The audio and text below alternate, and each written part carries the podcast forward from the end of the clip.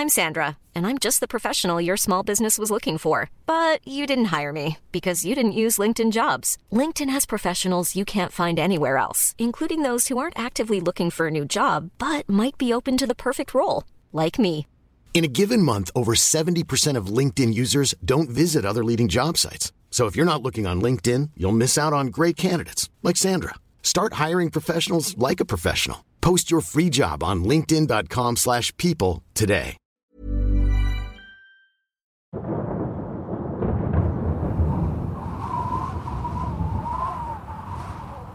Napusuan ng aswang.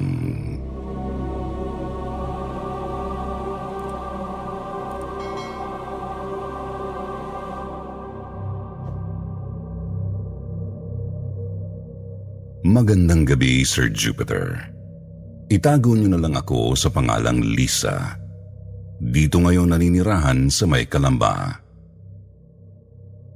Isang magte-34 anyos na may bahay. Itong ikikwento ko ay tungkol sa naging karanasan ko noong may isang aswang na nagkagusto sa akin. Siguro marami ng listeners na nagtataas ng kilay dyan. Okay lang, naiintindihan ko po. Pero sana pakinggan ninyo muna ako bago husgahan. Grabing trauma po kasi talaga ang inabot ko sa yugtong iyon ng buhay ko. Lalo't katatapos lang naming salantain ng mga literal na bagyo noong panahong iyon.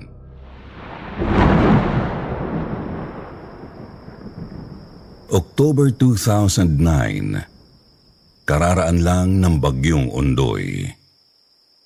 Sa Marigi na kami nakatira noon, kaya't isa kami sa mga talagang tinamaan ng matinding pagbaha.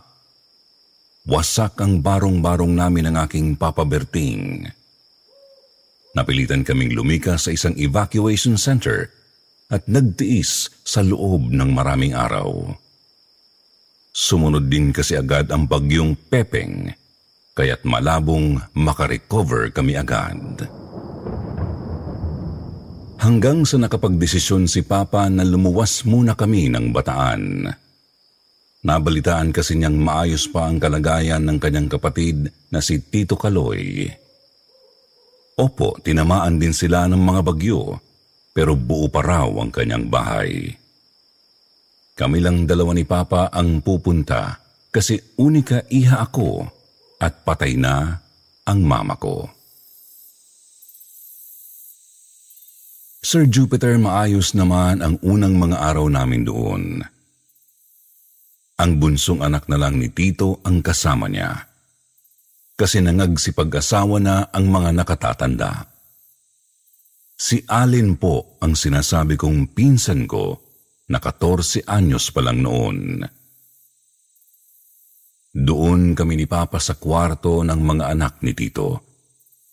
Samantalang si Tito at si Allen naman sa isa pang silid. Kailangan ko lang masanay sa buhay probinsya. Kasi laking syudad po talaga ako. Halimbawa, walang washing machine, kaya mano-mano ang paglalaba. Mano-mano rin ang pagluluto dahil walang kalan.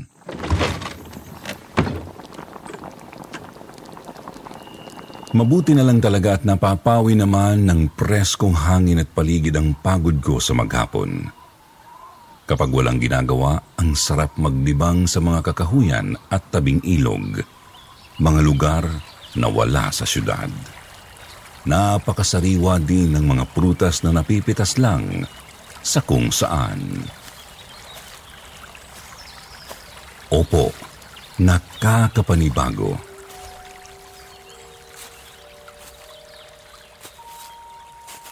Magdadalawang linggo na po kami kina Tito Kaloy noon. Lumabas po kami ni Allen para manguha ng panggatong sa kakahuyan bandang alas tres ng hapon. Naisip naming maghiwalay ng bahagya para mas madali kaming makahanap ng pwedeng panggatong.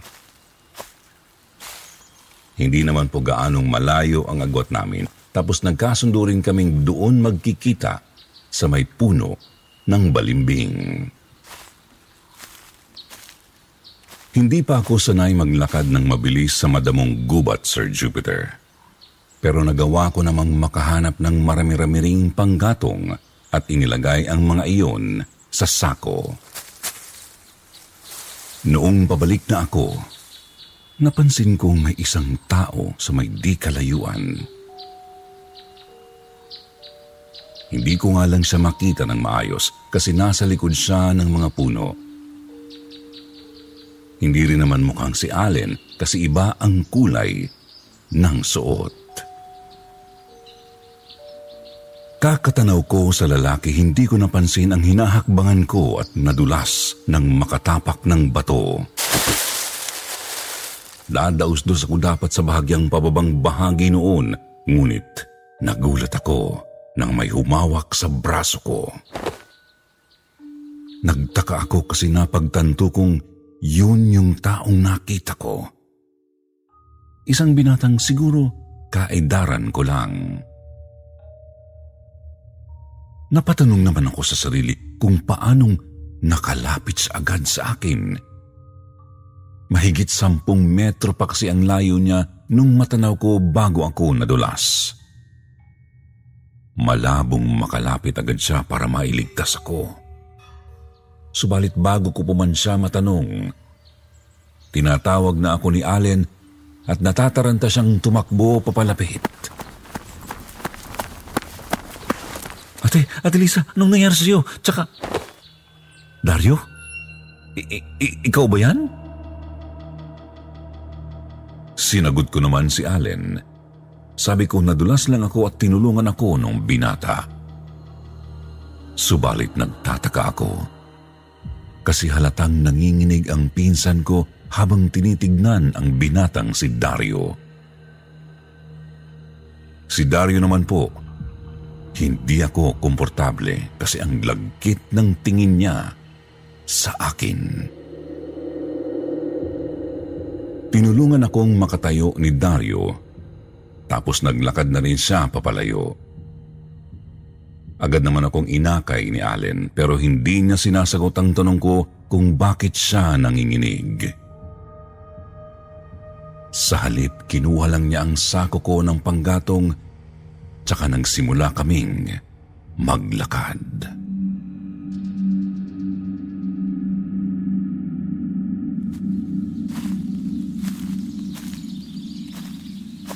Kinulit ko ng kinulit si Allen kung ano bang problema niya kay Dario. Nang makalayo na kami, nagpalinga-linga muna ang pinsan ko, tsaka sinabing, Ate, Huwag na huwag kang makikipag-usap o makikipagtitigan kay Dario. Huwag na huwag talaga. Siyempre, lalo akong nagtaka. Bakit hindi ako pwedeng makipag-usap o makipagtitigan kay Dario? Oo, medyo mabagsik ang itsura niya. Pero mukhang mabait naman. Tinulungan pa nga ako eh.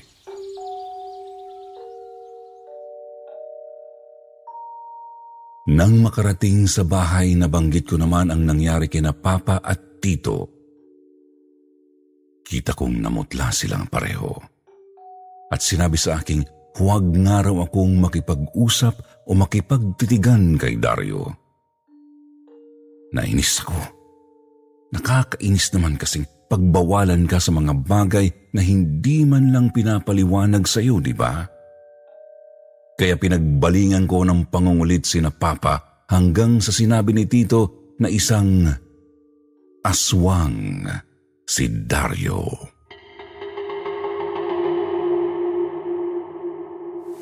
Aswang? Paanong aswang? Sa panahon ng mga computer at naglalakihang mga gusali, may aswang pa ba? Sabi ko sa kanila, malabong totoo ang sinasabi nila at higit sa lahat, hindi rin magandang manghusga ng iba.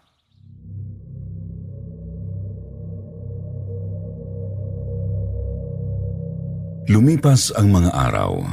Madalas kong nakikita si Dario sa may gubat o kapag pumupunta kami ng palengke. Sa bawat pagkakataon, napapatingin talaga ako sa kanya kasi nakuha ng kuryosidad ko ang bintang sa kanya ni na Papa.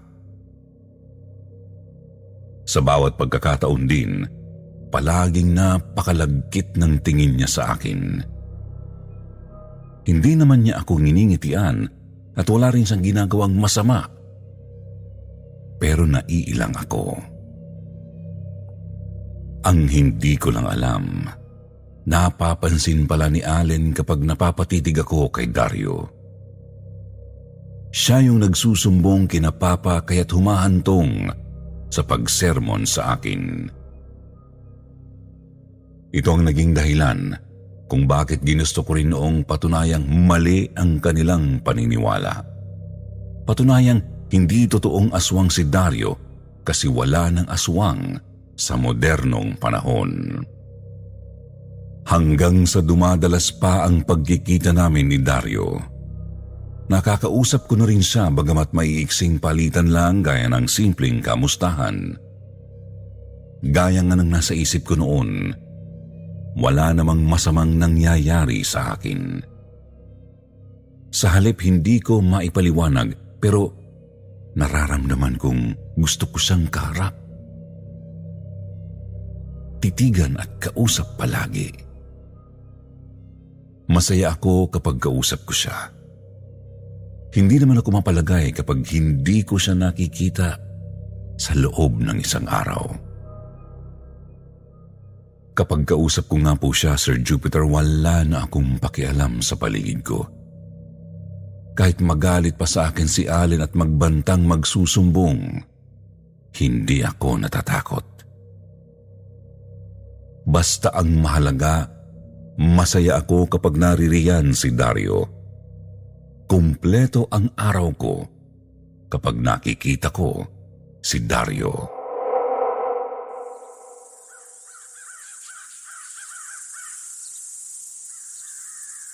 Isang hapon, pauwi na kami ni Allen galing sa palengke noon. Bitbit ko ang ilang gulay nang mapalingon ako sa may gilid ng daan. Nakita ko si Dario na nasa likod ng isang puno. Nakatitig na naman sa akin. Ang huli kong natatandaan, tumitig din ako sa mga mata niya. Tapos napangiti nang makaramdam ng saya. Subalit sunod ko na lang namalaya ng sigaw ni na Papa at Tito. Hoy! Hayop kang demonyo ka! Layuan mo ang anak ko! Layo! Napansin ko namang nasa ilalim ng isang puno kami ni Dario. Hindi ko matandaang pumunta kami roon. Ang matindi pa po, Nakayapos ang magkabila kong braso sa katawan ng binata at mukhang hinahalikan niya ako. Sa gulat ko, bigla ko siyang naitulak ng malakas at mabilis naman siyang kumaripas papalayo nang makalapit si na Papa. Hinabol pa siya ni Tito pero mabilis nga lang na nakalayo. Takang-taka ako. Anong nangyari? Paanong nalipat kami sa may puno at mukhang naghahalikan na kami. Ang sabi ni Allen, tinatawag daw niya ako nang bitawan ko ang supot ng mga gulay at naglakad papalapit kay Dario. Halatang wala raw ako sa sarili, kaya mabilis na umuwi si Allen para sabihan sina Papa sa nangyari. Nang makabalik sila, nadatnan na lang daw nilang naghahalikan nga kami ni Dario at kung saan saan na dumadapo ang mga kamay nito.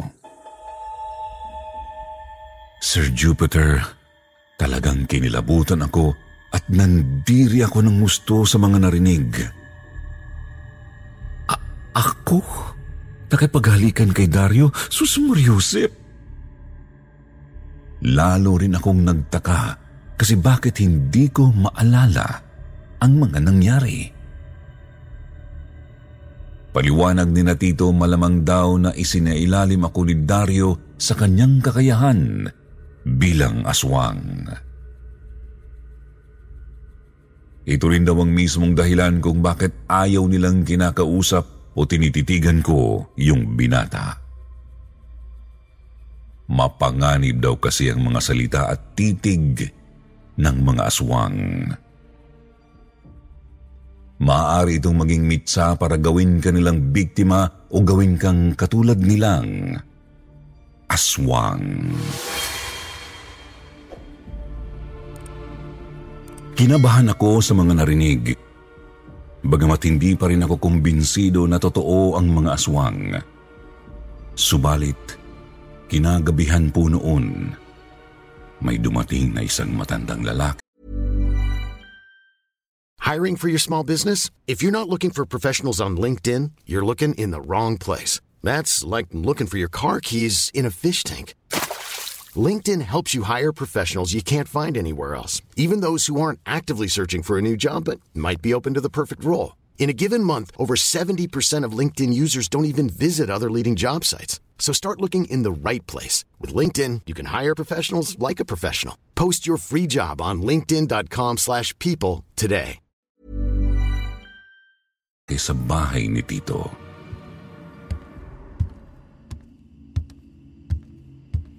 Pinapasok lang nila ako sa kwarto habang nag-uusap sila. Doon pa lang ay hindi na maganda ang kutob ko kasi parang may bagay na ayaw nilang marinig ko. Kaya sinubukan kong lumusot sa bintana ng kwarto.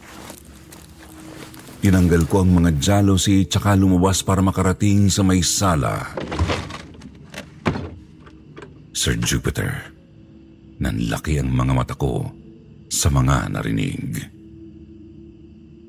Tatay pala ni Dario ang bisita namin. Maging siya rin mismo ay isa ring aswang at alam yun ni Tito. Pagpasensyahan niyo na ang anak ko. Hindi pa talaga niya kontrolado ang ugali niya eh. Kaya kung saan-saan niya nagagamit ang kakayahan niya, basta iwasan niyo lang muna tapos pangangaralan ko ng husto pagbalik ko. Maghahatid kasi ako ng mga troso sa may bayan at mamayang gabi pa ako makakauwi. Nang mapansin kong papatapos na silang mag-usap, mabilis akong bumalik ng kwarto.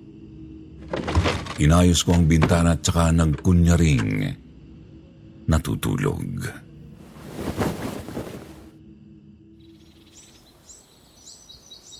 Kinabukasan, hindi ko maalis sa isip ko ang mga narinig. Lutang ang utak ko habang naglalaba sa may ilog. Kahit medyo malamig ang tubig at ihip ng hangin. Kahit noong nagsasampay na ako sa may likod bahay, wala pa rin talaga ako sa sarili.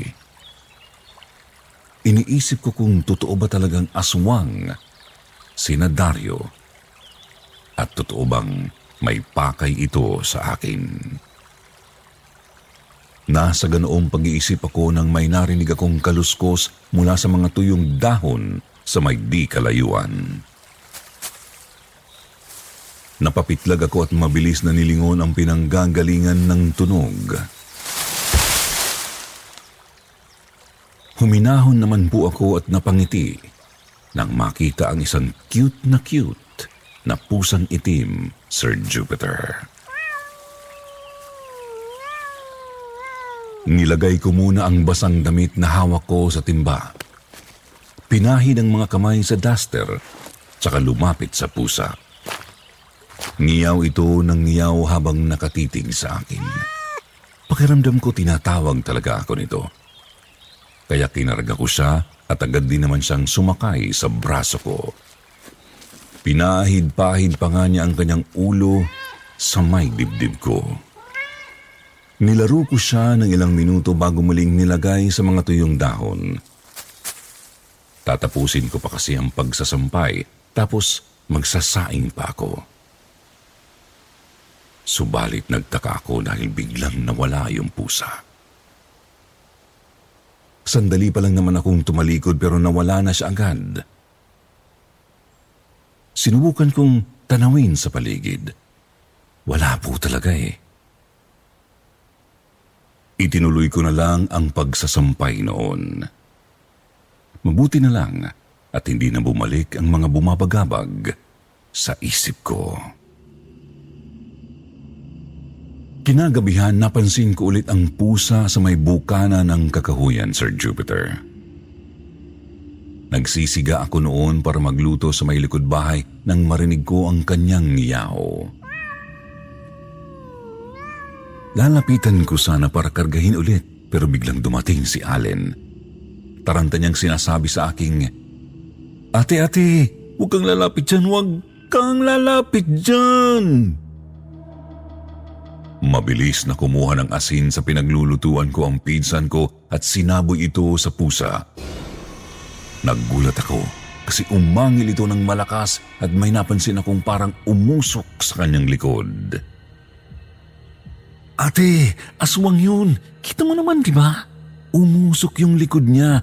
Yun ang epekto ng asin sa kanila. Maniwala ka sa akin, ate.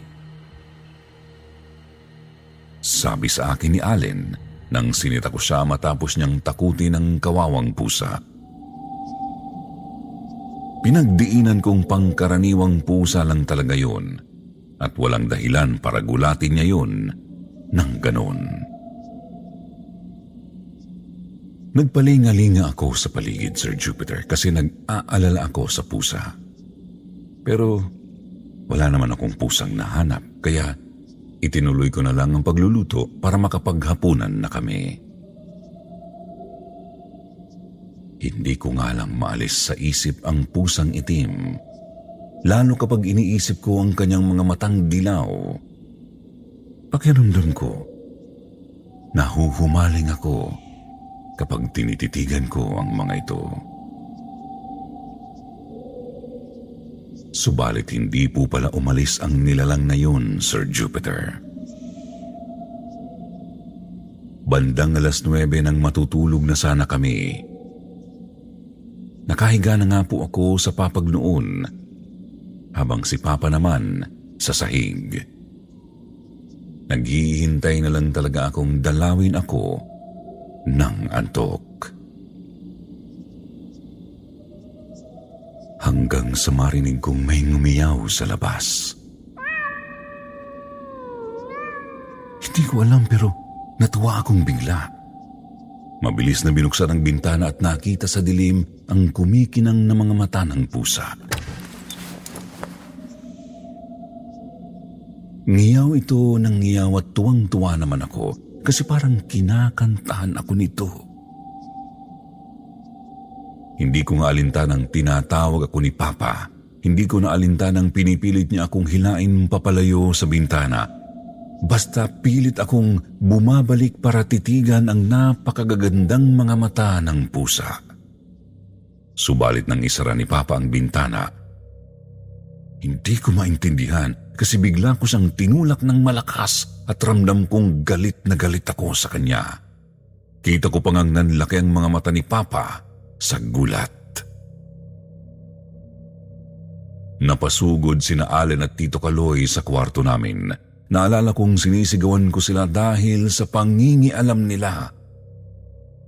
Pero naalala ko rin hindi ko gusto ang ginagawa ko noon. Hindi ko gustong sinisigaw-sigawan ko ang pamilya ko at hindi ko gustong wala akong kontrol sa katawan ko. Ilang sandali pa, nagsimula na namang ngumiyaw ang itim na pusa sa labas. Dali-dali kong binuksan ulit ang bintana at taranta naman akong pinigilan ni Natito. Dito ko pinilit na basagin ang mga jealousy gamit ang sariling mga kamay. Hindi ko tinigilan kahit nagdugo pa ang mga palad ko.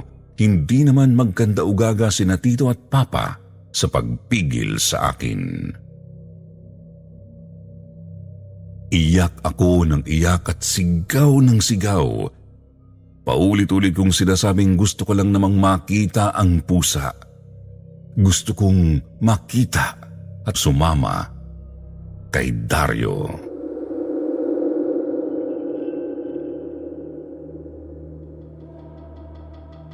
Sir Jupiter, magkahalong pangdidiri, pangingilabot at pagtataka ang palagi kong nararamdaman kapag naaalala ko yun.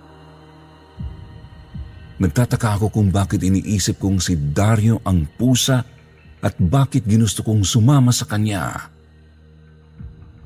Nakakahilong isipin kasi sa pagkakaalam ko, kinamumuhian ko na siya dapat noon. Binastos niya ako eh. Aswang man siya o hindi, binastos niya ako.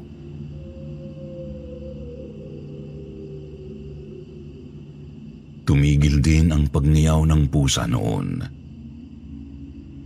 Ang kaso, napalitan naman ito ng malalakas na kaluskos sa nipang bubong ni Natito. Patuloy ako sa pagwawala habang dinig kong may kung anong nagpupumilit masira ang bubong. Doon na kumuha ng itak si Papa at hinamon ang sinasabi niyang aswang. Tumigil kang hayop ka! Kapag hindi mo tinantanan ang ako, gigilitan talaga kita. Huminto ang kaluskos at bigla rin akong huminahon noon.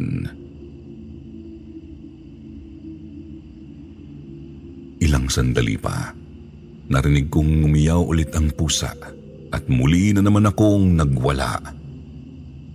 Nakakainis talaga kasi hindi ko makontrol ang sarili ko. Hanggang sa nagawa kong makawala sa pagpigil ni Natito at mabilis na tumakbo papalabas ng silid. Muntik akong abutan ni Allen sa may sala pero nagtuloy-tuloy ako palabas. Nakita kong nakaabang sa labas ang pusang itim. Ramdam ko na namang tinatawag ako nito. Dinig ko ang tawag ni na Papa pero hindi ko sila pinapansin. Subalit bago pa man ako tuluyang makalapit biglang dumating ang tatay ni Dario mula sa kung saan at hinablot ang pusa. Kinalmot ng pusa ang matanda kaya nabitawan niya ito. Subalit galit na sininghalan ng lalaki ang pusa at sinabing tama na raw ang paglalaro. Napansin kong natigilan ang pusa Sir Jupiter. Doon, tuluyan po akong kinilabutan sa nakita ko. Biglang nagbago ng anyo ang pusang itim. Naging isang napakapangit na nilalang na matatalas ang mga kukot ngipin at napakahaba ng dila. Bago ko pa man makontrol ulit ang katawan ko, mabilis niya akong nilapitan at hinablot. Aktong itatakas na sana niya ako nang ikinagulat ko ang kanyang sinabi sa kaharap nitong matanda. Ito ang kumumpirmang siya nga mismo si Dario. Huwag ka nang mangialam tay, diskarte ko to. Hindi naman ako mananakit eh. Nagulat na lang kami ni na Papa Tito at Allen nang mabilis na nakalapit yung matanda sa anak niya. Sobrang bilis po talaga Sir Jupiter. Tipo ng bilis na hindi na pang tao. Maski si Dario mismo nagulat din sa ginawa ng tatay niya. Hinablot ng matanda ang braso ng binata. Marahan naman niya akong itinulak at sumenyas kina Papa na kunin ako. Doon niya sinimulang mabilis na kaladkarin papalayo sa amin ng kanyang anak. Sigaw ng sigaw si Dario habang galit namang sinasabi ng tatay niyang, Babalik na tayo ng Bisayas! Alis na tayo rito! Sakit ka sa ulo! Wala kaming magawa ni na Papa kundi manood habang lumalayo ang dalawa. Ako naman biglang natumba dahil sa labis na panghihina. Ramdam kong pagod na pagod ako siguro dahil sa ginawa sa akin ng binatang aswang. Mabuti na lang at umayos din naman ang pakiramdam ko kinabukasan matapos makapagpahinga at makakain.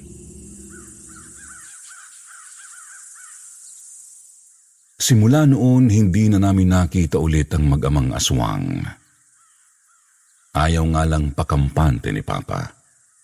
Kaya napagpasahan niyang lumipat na kami ng lugar. Dito nga po, sa Kalamba. Dito na rin ako lumaki at nagkaroon ng sarili kong pamilya. Hindi nga lang talaga ako iniwan ng trauma dahil sa nangyari kaya't ilag ako sa mga pusa hanggang ngayon. Maging itong napangasawa ko nga po nahirapan ding ligawan ako. Nawalan kasi ako ng tiwala sa kahit kaninong lalaking nagkakagusto sa akin noon. Sir Jupiter, maraming hiwaga sa mundo. Mga bagay na hindi basta nabibigyan ng paliwanag. Hindi nakatakataka kung hindi paniwalaan ng mga tao ang mga ito. Pero hindi rin naman masamang mag-ingat. Kung wala namang mawawala, makinig na lang kaysa mapahamak.